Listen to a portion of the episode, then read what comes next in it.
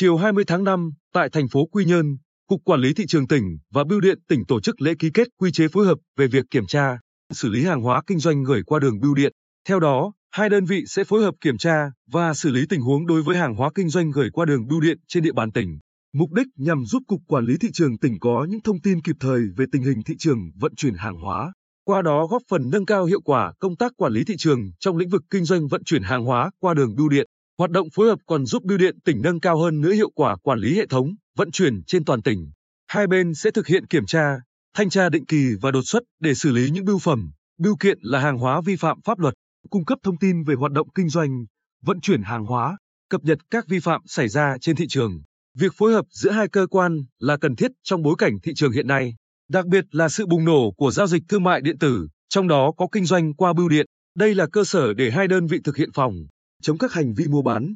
kinh doanh trái phép hàng cấm gửi, hàng giả, hàng xâm phạm quyền sở hữu trí tuệ qua đường bưu điện trên địa bàn tỉnh.